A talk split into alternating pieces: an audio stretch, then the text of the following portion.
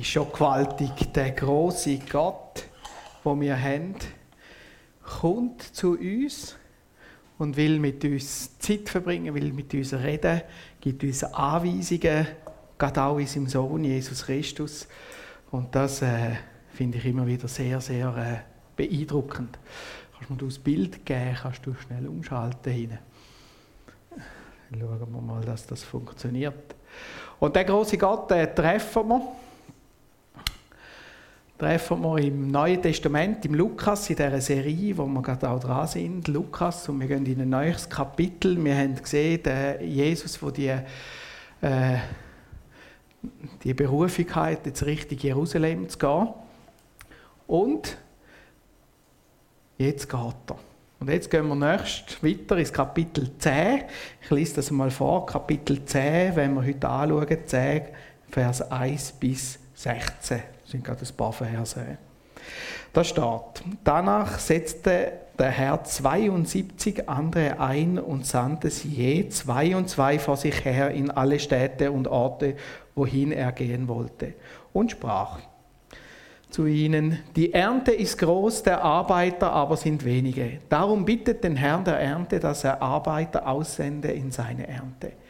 Geht hin, siehe, ich sende euch wie Lämmer unter die Wölfe. Tragt keinen Geldbeutel bei euch, keine Tasche, keine Schuhe und grüßt niemand auf der Straße. Wenn ihr in ein Haus kommt, sprecht zuerst Friede sei diesem Haus. Und wenn dort ein Kind des Friedens ist, so wird euer Friede auf ihm ruhen. Wenn nicht, so wird sich euer Friede wieder zu euch wenden. In demselben Hause aber bleibt, esst und trinkt, was man euch gibt, denn ein Arbeiter ist seines Lohnes wert. Ihr sollt nicht von einem Haus zum anderen gehen. Und wenn ihr in eine Stadt kommt und sie euch aufnehmen, dann esst, was euch vorgesetzt wird und heilt die Kranken, die dort sind, und sagt ihnen, das Reich Gottes ist nahe zu euch gekommen. Wenn ihr aber in eine Stadt kommt und sie euch nicht aufnehmen, so geht hinauf auf die Straße und sprecht, auch den Staub eurer Stadt, der sich an unseren Füßen gehängt hat, schütteln wir ab auf euch. Doch sollt ihr wissen, das Reich Gottes ist nah herbeigekommen. Ich sage euch, es wird Sodom und es wird Sodom erträglicher gehen an jedem Tag als dieser Stadt. Wehe dir, Choraizim, wehe dir, Bezeiba, wehe denn wären solche Taten in Tyrus und Sidon geschehen, wie sie bei euch geschehen sind, sie hätten längst in Sack und Asche gesessen und Buße getan. Doch es wird Tyrus und Sidon erträglicher ergehen im Gericht als euch. Und du, Kapernaum, wirst du bis zum Himmel erhoben werden, du wirst bis in die Hölle hinabfahren. Wer euch hört, der hört mich, hört mich. Und wer euch verachtet, der verachtet mich. Wer aber mich verachtet, der verachtet den, der mich gesandt hat. Also Jesus sendet da Leute aus. Jetzt versuchen wir das nochmal mit dem Laptop, der ist mir nämlich heute wichtig. Da ist es auf dem 2, gell? Gut, stecken wir nochmal rein.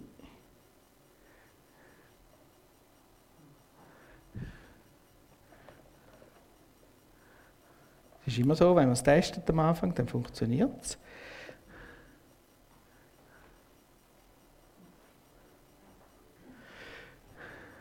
Gut, dann machen wir das anders.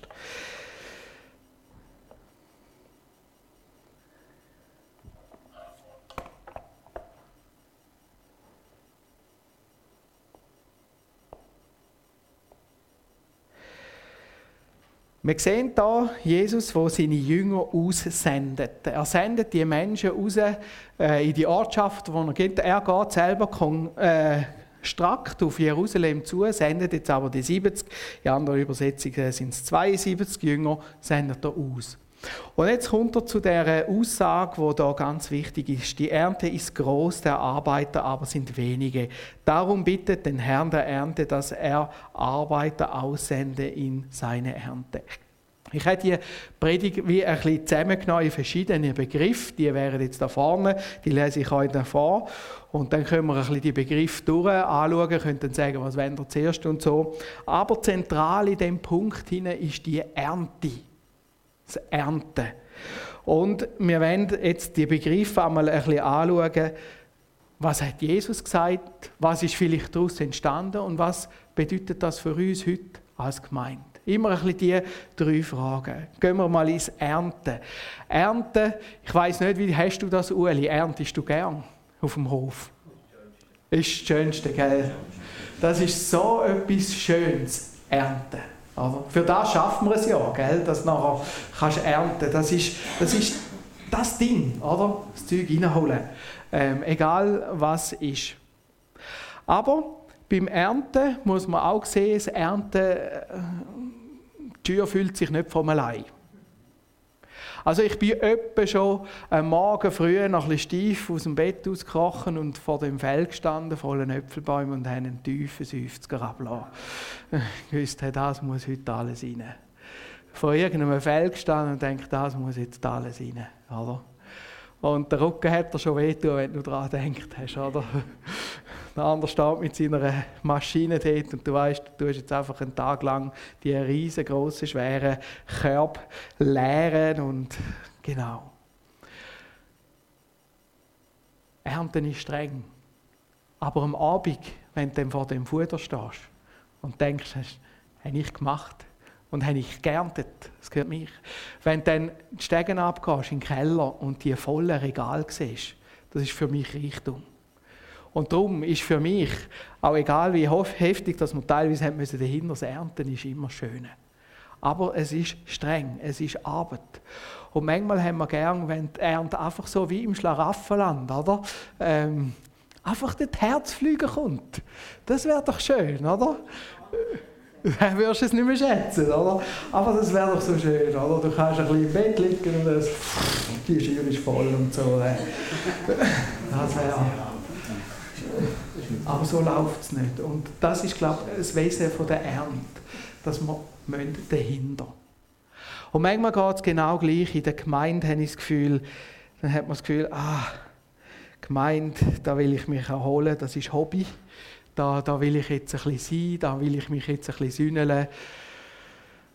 Leute, wir sind Erntearbeiter. Sühneln kommt dann im Himmel, wenn wir den Himmel voll haben. Nicht den Keller, sondern den Himmel. Was mir auffällt, Jesus sagt, die Ernte ist groß. Und das ist auch ein Wesen der Ernte. Manchmal steht man vor dieser Ernte und denkt, wie schaffen wir das alles? Und die Ernte ist groß und das ist eine Verheißung, die auf dieser Ernte steht, wo Jesus da sagt, die Ernte ist groß. Das ist die Verheißung, die wir haben. Äh, wir haben eine große Ernte. Das ist das, was Jesus sagt. Wenn ich mir ein bisschen zurückschaue, dann merke ich, wie wir versucht haben, teilweise die Ernte wieder ein bisschen kleiner zu machen. Man redet dann auch manchmal im Gemeindebau und sagt zum Beispiel, die Jugend ist die Zukunft der Gemeinde. Aber das sagt Jesus nie nicht. Jesus sagt, die Ernte ist die Zukunft der Gemeinde. Einige sagen, ja, wir müssen äh, Migrationsarbeit machen, wir müssen das und das und das und das. Und jedes Mal, wenn wir uns auf so etwas beschränken, machen wir wie die Ernte kleiner. Jesus sagt, die Ernte ist die Zukunft der Gemeinde.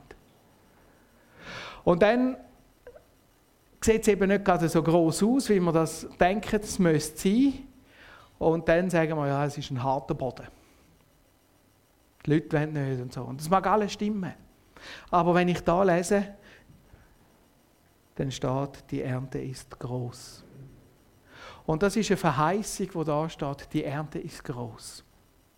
Und das ist auf der Ernte. Und Jesus sagt, es ist eine Ernte da. Geht, geht ernten. Jesus sagt auch nicht, es kommt dann mal eine Ernte, sondern die Ernte ist da. Geht, geht ernten. Ich schicke euch. Und so heißt das für uns als Gemeinde auch, damit wir den Schirm wieder auftun und die Ernte, wie sie ist, im Blickfeld überkommen die Ernte, wie sie ist. Schauen wir mal unser Gebiet an, wo wir wohnen. Wir wohnen plus minus Biel und Agglomeration im größeren Umkreis Verwaltungskreis Biel. Verwaltungskreis Biel weiß jemand, wie viele Einwohner das der etwa hat. Was gehört zum Verwaltungskreis Biel? Das ist, äh, das ist nicht einmal so groß flächenmäßig. Da ist ein bisschen Hä? Es ist auch, sind ihr noch Teufel? Ist das noch Biel? Ich glaube nicht mehr, gell? Äh, und dann und Ipsach ist noch, dann ist es Brügg, Port, Safnere, Bund, Meinisberg, Bieterle, Lengnau. Ein bisschen so. Wie viele Leute wohnen da? 70.000. 70.000, 130.000. Jetzt nehmen wir den guten schweizerischen Kompromiss, geben wir 100.000. sind ein bisschen mehr als 100.000 Leute. Und hört, die 100.000 Leute, das ist unsere Ernte. Und jetzt sagen wir 100.000 Leute, hey Urs, bist du verrückt. Also es sind ein bisschen mehr als 100.000, aber es gibt ja schon ein paar Christen, du bist der Beweis, ähm, dass da ist. Wir können etwa von 100.000 Leuten sagen. Und dann sagen wir, ja, es gibt noch andere Gemeinden.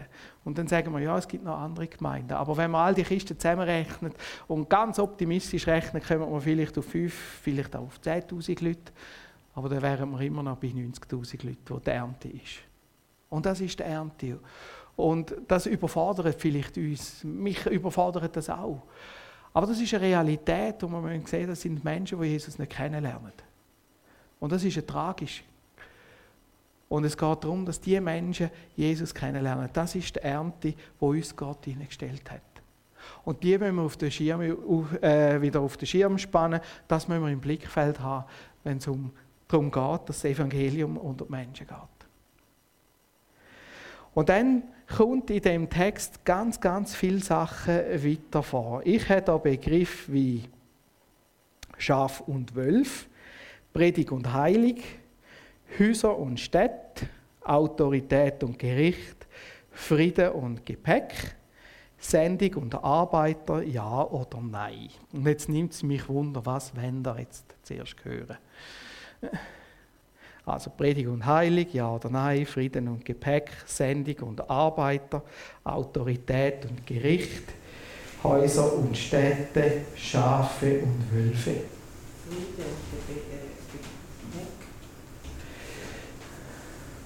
Das Gepäck, äh, wo haben wir da? Friede und Gepäck. Genau. Friede und Gepäck. Was wollen die Jünger mitnehmen?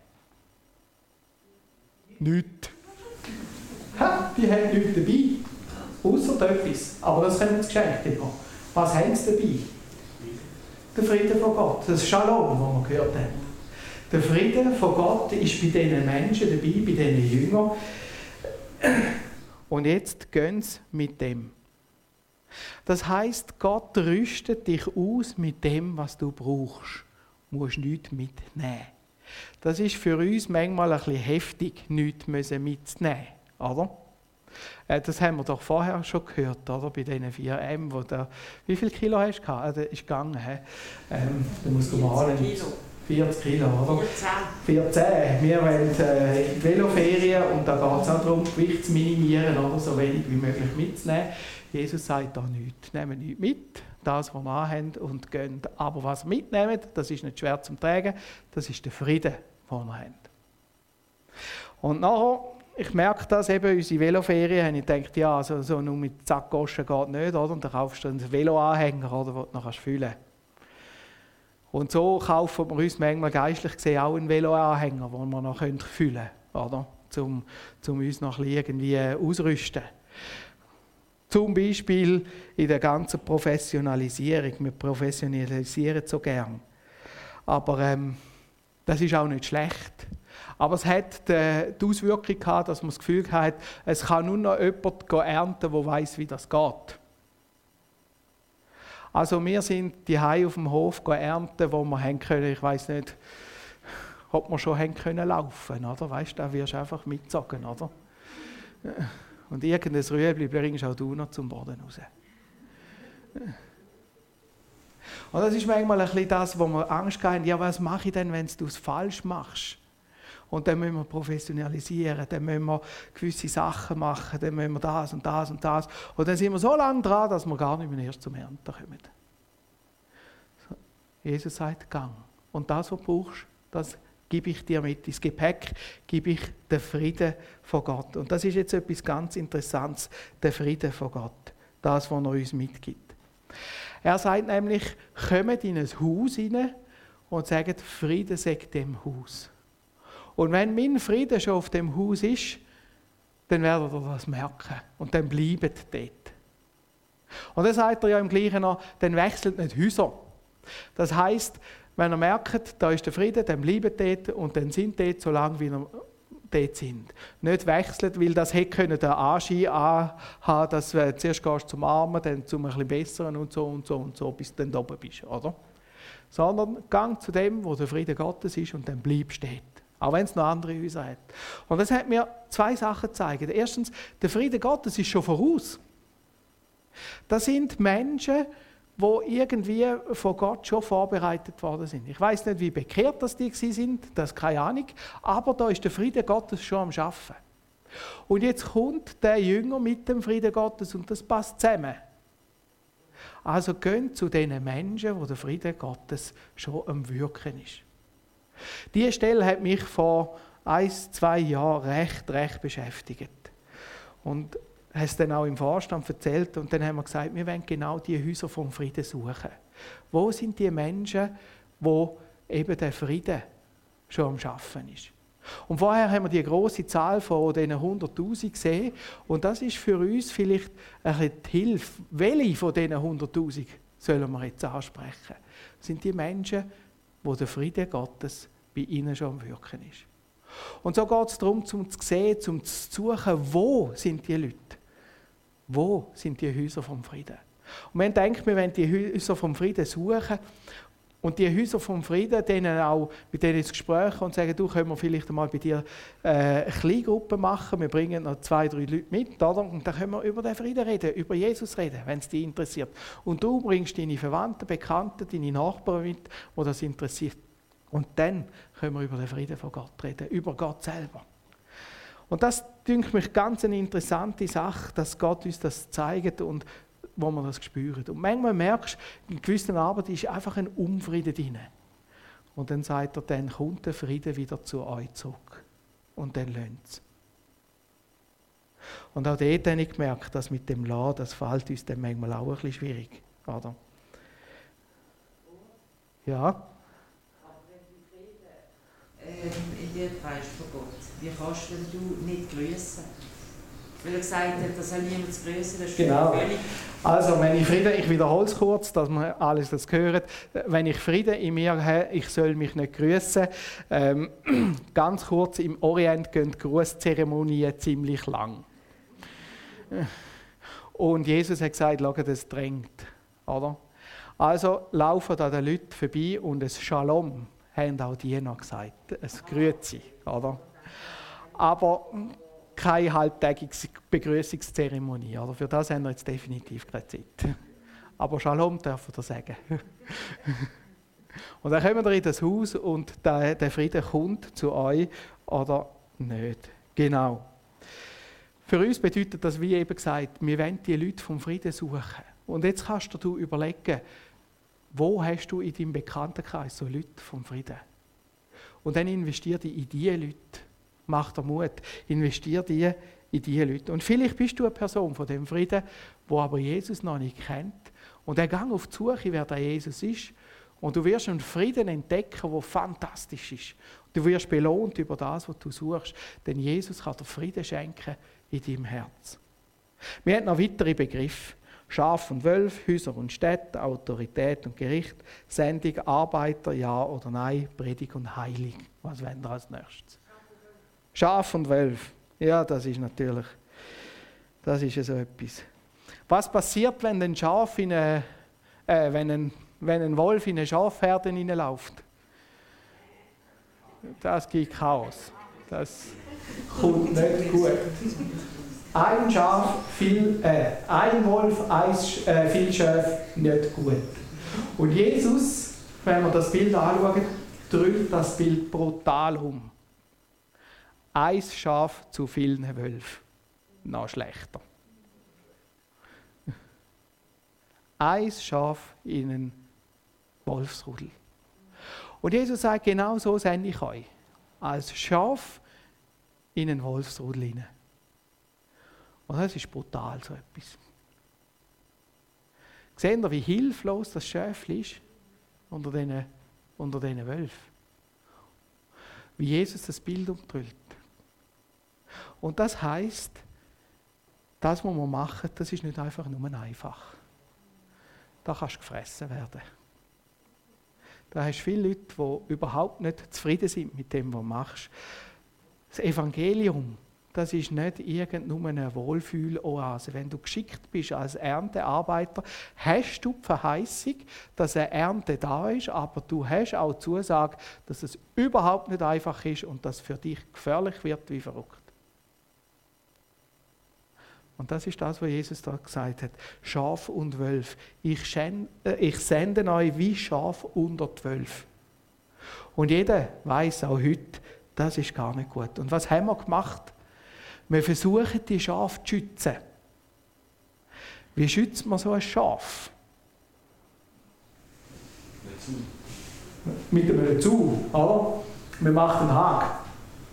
Wer zu uns in der Gemeinde ist, der ist ein Schäfli, oder? Und da haben wir ihn gern und äh, schauen, dass ja kein Wölf reinkommt, oder? Dann haben wir dort das Problem, Jesus schickt uns zu diesen Wölfen. Ja, Wolf vom Schafpelz, genau. Also es sind auch die Bilder, die wir haben, oder? Und Jesus schickt da jetzt die Schafe effektiv raus. Also ein Einhägeln von der Gemeinde geht nicht in dem Zusammenhang. Funktioniert nicht. Er sagt, geht raus, bricht den Haag ab. Es kann auch sein, dass man sagt, wir ziehen irgendwie gewisse Lehre an. Oder? Jetzt sagst du, ich bin ein Schäfli und was soll ich denn sagen unter diesen Wölfen? Also muss man das lernen. Oder? Und dann gibt es die ganzen Apologetiken, Dogmatiken und so weiter und so fort. Und da haben wir irgendwie eine Fertigkeit entwickelt in unseren Gemeinden, dass wir Fragen beantworten können, die eigentlich so niemand stellt. Und dann muss man den Leuten zuerst sagen, dass sie zuerst die Frage haben müssen, bevor man dann irgendwie so. Und dann wird es kompliziert. Ja, zum Beispiel, dass man den Leuten einfach permanent unter der Nase reiben, du bist ein Sünder. Hä? Und äh, das hätte jetzt der andere so gerade nicht fragen oder? Natürlich, die Fragen, die, die Antworten, die haben immer einen Zusammenhang mit der Bibel. Aber es ist immer wieder die Frage, ist das die erste, das erste Thema, das wir behandeln mit jemandem, oder? Und da sind wir manchmal in einem gewissen System inne, wo wir vergessen haben zu schauen, was sind das überhaupt? Sind das graue Wölfe, braune Wölfe? Äh, was brauchen die Wölfe? Ähm, verletzte Wölfe gibt es vielleicht auch. Äh, sondern wir haben unser System und das System schützt uns, gibt uns Sicherheit. Aber es ist nicht die Sicherheit, wo Gott uns gibt. Wer schützt denn das Schäfli? Ja, Gott. Jesus ist der gute Hirt, der uns schützt. Und darum, wenn wir uns selber nicht schützen, können wir uns verletzlich machen, extrem verletzlich machen, weil Jesus uns schützt. Und wenn wir dann wieder auf Jesus schauen, dann merken wir, es ist ein Jesus, der sich so verletzlich gemacht hat für uns. Der vom Himmel oben herabgekommen ist und für uns gestorben ist, stellvertretend für uns. Weil wir müssen uns gar nicht vormachen, die Wölfe, die rissenden Wölfe sind wir eben auch gewesen. Und Jesus hat uns zum Schaf gemacht in seiner Herde. Und er wird uns schützen. Und darum dürfen wir uns verletzlich machen. Das bedeutet, dass wir zu Menschen gehen, dass wir über unseren Glauben reden. Und ich muss euch ganz ehrlich bekennen, das ist für mich auch nicht immer einfach. In der Feuerwehr letzte, nach einer Sitzung, ist um, um, um eine Sache gegangen, ob ich dort noch können. Einer gesagt, du nein, wenn ich eine Predigt schreibe, kann ich dort nicht. Und dann schaut mir einen an und sagt, wie viele Follower hast du eigentlich am Sonntag? Und dann hockst du da an dem Tisch vor lauter Leuten, die mit Glauben nichts am Hut haben und du musst erklären, wie lange das Predigt vorbereitet ist, wie viele Leute das im Gottesdienst hocken und, und, und, und, und. Und dann komme ich in Stocken. Das fällt mir nicht einfach, weil da gibt es keine Checkliste, die ich abschalten kann. Oder die Fragen kommen manchmal so patsch, oder? Und dann und es ist erstaunlich, was dort dann einmal zwischendurch wieder geht. Komm und zieh, genau. Schaf und Wölf. Das bedeutet, sich verletzlich zu machen. Gastfreundschaft lesen wir viel in der Bibel, übt Gastfreundschaft. Und dann machst du das Haus auf und es kommen Leute rein, die nicht weißt, wer es ist. Und das Haus ist einfach nicht so perfekt, wie du es gerne hättest. Und das macht verletzlich. Also? Aber Gott Jesus schickt uns wie Schafe unter zwölf und es wird nicht einfach. Es wird Verfolgung geben. Es gibt in der Bibel keine, also es gibt nicht Stellen, wo sagen, es sind einfach nur geschützt, die im Glaskasten, sondern es gibt so viele Verheißungen. Ihr werdet verfolgt, ihr habt es nicht einfach eben wie Schafe unter den Wölfen und das ist nicht so das Angenehme. Das ist Ernte. Genau. Jetzt haben wir noch Predigt heilig, ja oder nein, Autorität und Gericht, Häuser und Städte, Sendung und Arbeiter. Was wären wir als nächstes? Sendung und Arbeiter. Uh, ganz schön.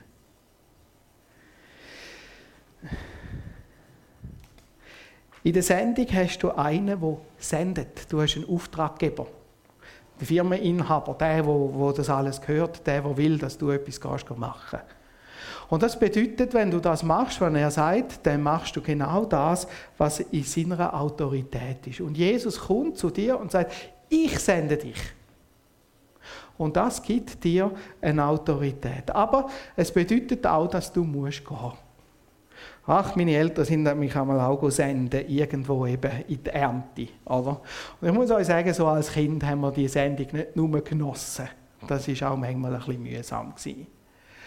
Und das ist, glaube ich, auch beim Senden so. Ich muss gehen, ich muss mich aufmachen, ich muss raus, ich muss das machen. Und jedes Mal, wenn dann du so in die, die Arbeit hineinkommst, dann wird es manchmal mühsam und du merkst die große Ernte und du bringst das nicht alles an. Und dann sagt Jesus, äh, die Ernte ist groß, aber die Arbeiter sind klein, äh, sind wenig. Also bittet der Herr von der Ernte, dass er Arbeiter sende. Und so sollen wir beten drum. Ganz, ganz fest beten, und das will ich auch in der nächsten Gebetsabend, dass wir beten um Mitarbeiter. Um Erntemitarbeiter dass uns Jesus die schickt. Wir sollen nicht darum beten, dass die Ernte irgendwie ominös in die Schür fliegt, sondern um Arbeiter, die uns unterstützen. Und da sollen wir dranbleiben, die Arbeiter, dass wir mit den Arbeitern die Ernte reinholen können, die Gott uns verheißen hat. Das soll unser Gebet sein. Und auf einmal kommen die Arbeiter, wenn wir darum bitten, wenn Leute merken, wir sind in der Not. Ich weiß noch, wo wir eben auch Bauern haben, ist halt einfach so ein schönes Bild, dass das, äh, das Ernten, da haben wir Heu draussen und äh, es hat angefangen zu gewittern und dann fangen die Bauern an fahren wie, wie verrückt, oder? Und wir haben einen der kleinsten Ladewagen gehabt, von der ganzen Bauernschaft in der Region. Und da fahrst du einfach zigmal hin und her, oder? Und das Gewitter kommt und kommt. Und wir haben es mehrmals erlebt, äh, wir sind am Anschlag wie verrückt, dass zum Beispiel der Nachbar, mein Lehrer, auf einmal da gestanden ist äh, in der Schule und uns geholfen hat, das Heu äh, ins Gebläse hineinzuschaufeln. Der ist gekommen, hat den Gabel genommen, hat angefangen zu schaufeln wie verrückt und als wir fertig waren, ist er wieder gegangen. Wir haben so viel Mal erlebt, dass der erste Bauer mit dem grössten Ladenwagen, der fertig war, bei uns auf den Hausplatz gefahren ist und gefragt hat, wo haben wir Heu, wo sind wir dran? Und dann ist er losgefräset und hat seinen Ladewagen gefüllt. Und nachher ist ein Bauer nach dem anderen gekommen. Und dann ist das Gewitter gekommen und die Bauern sind verstorben mit ihren Ladewagen. Ich glaube, unser Heu war im ganzen Dorf verteilt. Aber unter Dach und Fach. Und dann, wenn das Gewitter vorbei war, ist ein nach dem anderen gekommen. Wir haben gemütlich den Ladewagen abgeladen. Erntemitarbeiter. Das ist jedes Mal wieder eindrücklich gewesen, so etwas zu erleben. Und genau das dürfen wir auch in der Gemeinde erleben. Und ich glaube, wir machen manchmal auch die Sendung ein bisschen klein, wir hören ein bisschen auf Betten und Mitarbeiter, weil wir das Gefühl haben, ja, das passiert ja eh nicht. Bleiben wir dran. Glauben wir an die Verheißung der Ernte und betet Gott inständig um die richtigen Mitarbeiter. Jetzt ist gerade das Nächste passiert bei uns in der Gemeinde. Wir haben eine Anfrage bekommen von einer anderen Gemeinde mit einem schönen Problem. Bei ihnen kommen viele Kinder in die Sonntagsschule. Kind aus einem anderen Kulturkreis, Eritreer-Kind. Und sie sagen, es sind mittlerweile so viele Kinder, wir können es nicht mehr handeln. Könnt ihr uns helfen? Das heißt, wir schicken ein paar Kinder zu euch in die Sonntagsschule. Und wir hocken da und wissen, bei uns in der Sonntagsschule haben wir zu wenig Mitarbeiter. Aber etwas, was mir irgendwie gegen den Strich geht, ist Nein zu sagen. Bei so einer Sache Kind abweisen, das irgendwie geht das gar nicht. Und, und was machen wir jetzt? Jetzt können wir an und sagen, Herr Jesus, wir brauchen Mitarbeiter in der Sonntagsschule, wegen dem. Weil eins ist klar wahrscheinlich, wenn die kommen, dann kommen noch zwei, drei mehr und, und, und, und. Und das ist ein so schönes Problem. Aber es ist ein Problem, oder? Also komm, lasst uns beten, dass wir da Erntemitarbeiter bekommen, damit wir den Kind eben genau das weitergeben können. Predig und Heilig, Häuser und Städte, Autorität und Gericht, ja oder nein? Was wollen wir? Häuser und Städte. Jesus sagt da, kommt in ein Haus, bringt den Frieden und wenn der Frieden schon da ist, haben wir gehört, dann geht der Frieden wieder. Äh, dann bleibt der Frieden und sonst geht er zurück zu euch, geht er weiter.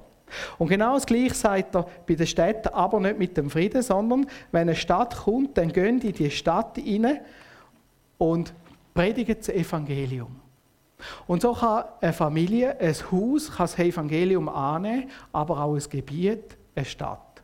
Und es ist gut möglich, dass in einem Gebiet gewisse Häuser, gewisse Familien das Evangelium annehmen, aber die Stadt nicht. Paulus hat das erlebt, ähm, wo sie ihn gesteinigt haben, wo eine ganze Stadt ihn nicht hat wollen, aber doch hat sie in dieser Stadt in Christen gegeben und äh, er hat ja das Steinigen überlebt, ist aufgestanden und ist zurückgegangen zu den Leuten in dieser Stadt und hat sie gestärkt und nachher sind sie weiter.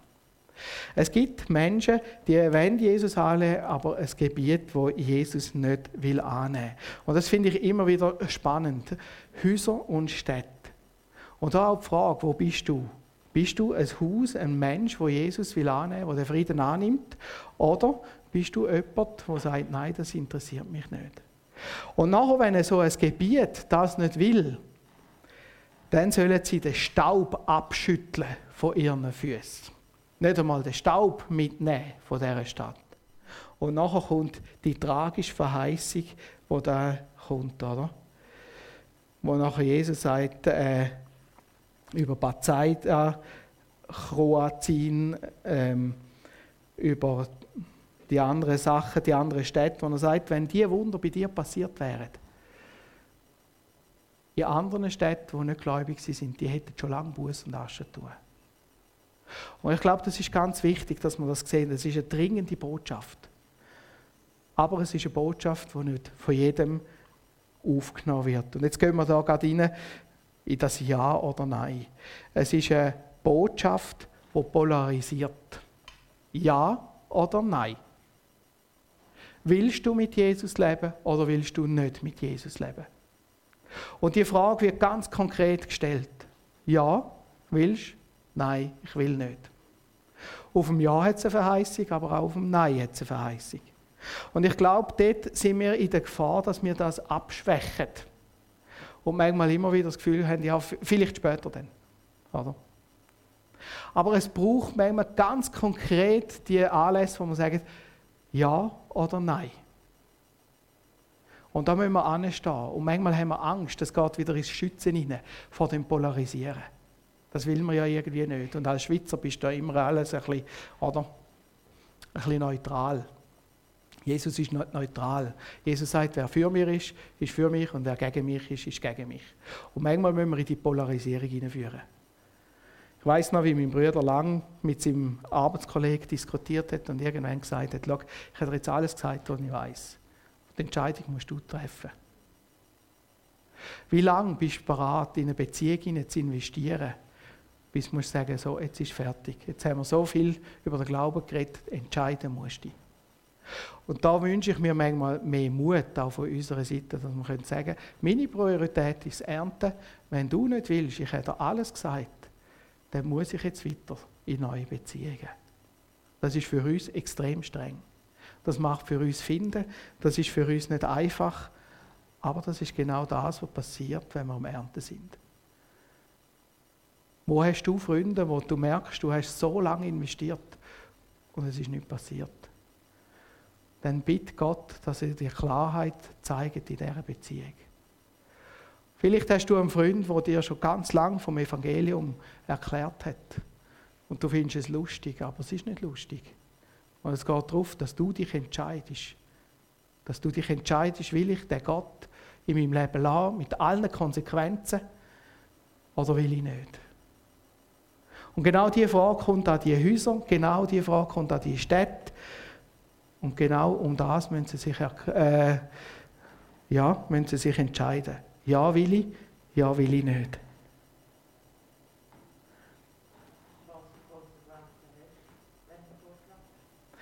Wenn du ohne Gott lebst, hast du die letzten mit Gott Konsequenzen. Ja, eben, dass du zum Erntearbeiter wirst und die Jesus unter Umständen, nein, nicht unter Umständen, also die unter zwölf schickt. Oder? Das sind so Konsequenzen. Du hast auch Verheißungen darauf, dass Jesus dir verheißt, dass er mit dir zu diesen Wölfen kommt, dass er die begleitet, dass er die schützt, in deinem Herz, aber auch in deinem Auftrag. Das sind Verheißungen, aber sind auch eben Konsequenzen. Ich bin Christ, ich polarisiere, ähm, ich habe einen Auftrag. Genau. Autorität und Gericht, Predigt und Heilig, gehen wir gerade Autorität und Gericht, das geht in das hinein, genau, dass das Gericht kommt. Und das ist auch eine Verheißung. Es kommt das Gericht, wo Jesus da sagt, ähm, da die Wehruf über die galiläischen Städte. Und das ist eine Dringlichkeit, die wir uns vor Augen führen müssen. Wenn ich vorher von diesen 100'000 geredet habe, das ist nicht einfach nur eine Zahl, sondern das ist eine Tragik.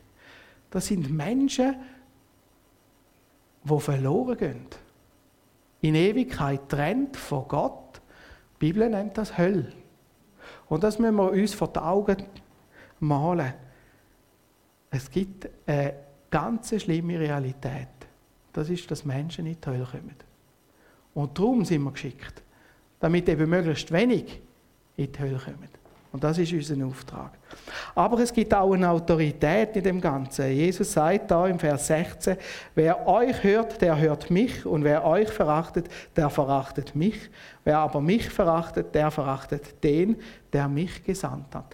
Es tut weh, wenn Menschen uns verletzen wegen dem Glauben. Aber in dieser Situation dürfen wir wissen, sie verletzen Jesus genau gleich und wer Jesus verletzt, verletzt Gott. Und das ist die Autorität, wo wir darunter stehen. Der Schutz, den das Schaf hat. Das Schaf ist nicht einfach nur ein Schaf unter den Wölfen, sondern es ist gesendet vom Schöpfer vom Universum. Und wehe dem, wo das Schaf verletzt. Es gibt einen schönen Spruch, wenn Gott für einen ist, wer kann gegen dich sein? Und genau diesen Spruch kannst du auch umdrüllen wenn Gott gegen dich ist, wer kann noch für dich sein? Das ist die Autorität, wo man ausgerüstet wird. Und da dürfen wir uns darunter stellen, immer wieder. Auch dann, wenn es weh tut, können wir sagen, Herr Jesus, das hat jetzt weh tun. Aber das ist nicht nur dich, äh, mich, das ist die, das ist wegen dir.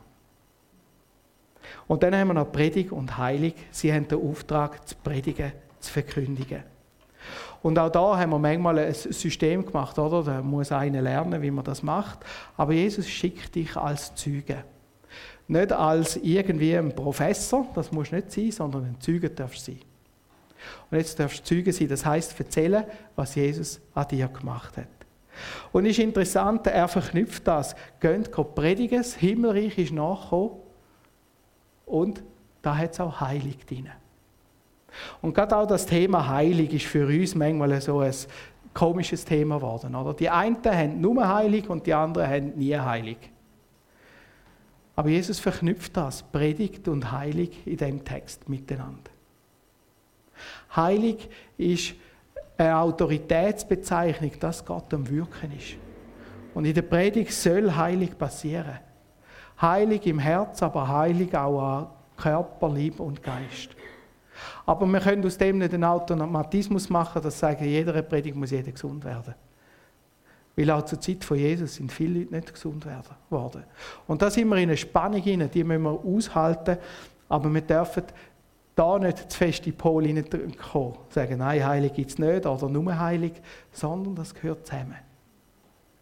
Und so wollen wir gehen und den Leuten erzählen, was Jesus gemacht hat, wie er auch unsere Herzen heil gemacht hat.